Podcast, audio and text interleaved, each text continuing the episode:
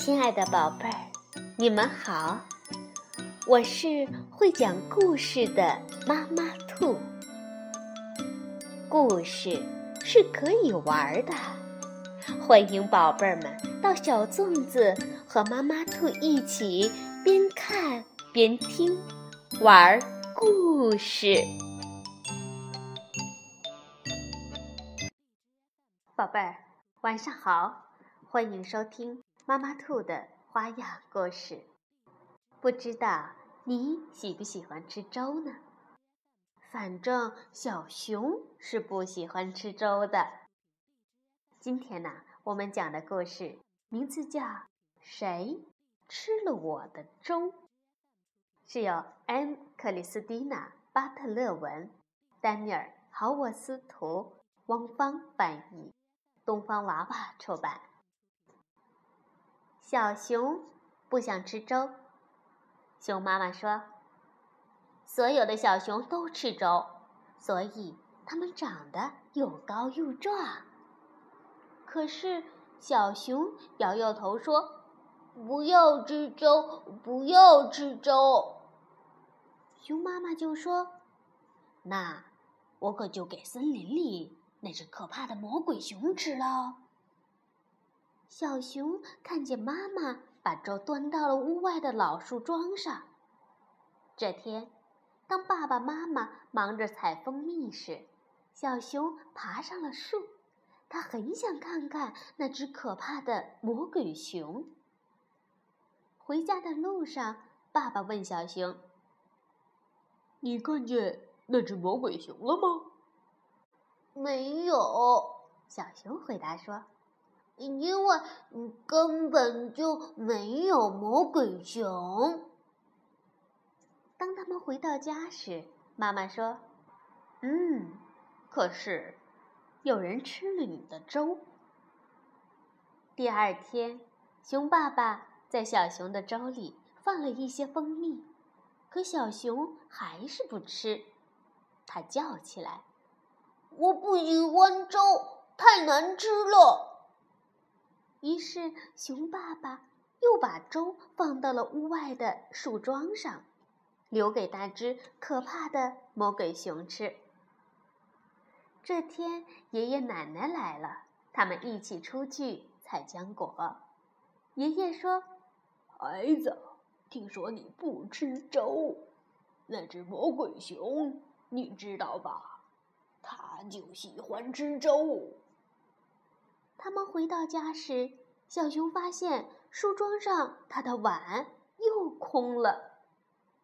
第三天早上，熊奶奶在小熊的粥里放了一些蜂蜜和浆果，但小熊捏着鼻子，闭着眼睛叫起来：“我不要吃粥，我讨厌粥。”于是爷爷又把粥放到了屋外的树桩上。留给那只可怕的魔鬼熊吃。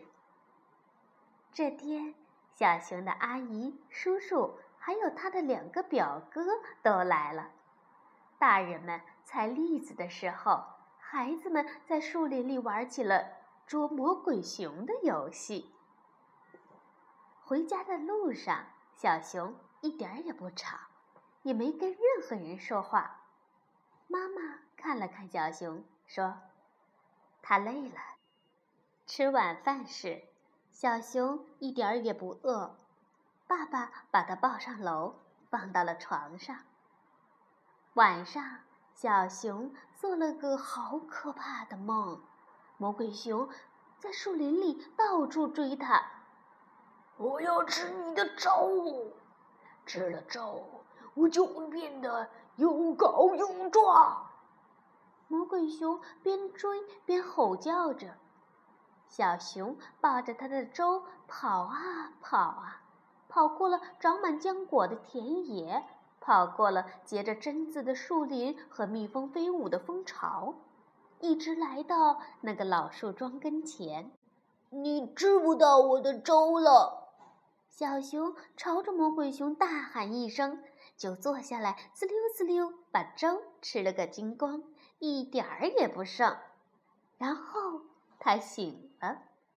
第二天吃早饭时，小熊吃了一碗放了蜂蜜的粥，和一碗放了榛子、浆果的粥。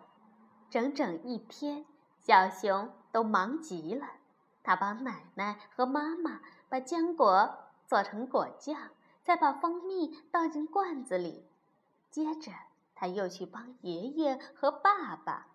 但就在他们促尝果子的时候，爸爸突然问：“外面有什么声音？”大家都认真听了听，然后打开了门。门外，小动物们一起在喊：“我们的粥呢？我们的粥呢？”小熊看了，咯咯的笑了起来：“呃呃，这就是那只魔鬼熊啊！”从这天起，每天早上，小熊吃完了自己的粥，都会再做一碗到树桩上给魔鬼熊吃。而那只魔鬼熊呢，总能把粥吃得干干净净，一点儿也不剩。好了，宝贝儿，故事讲完了。现在你能猜到魔鬼熊到底是谁呢？晚安。宝贝儿。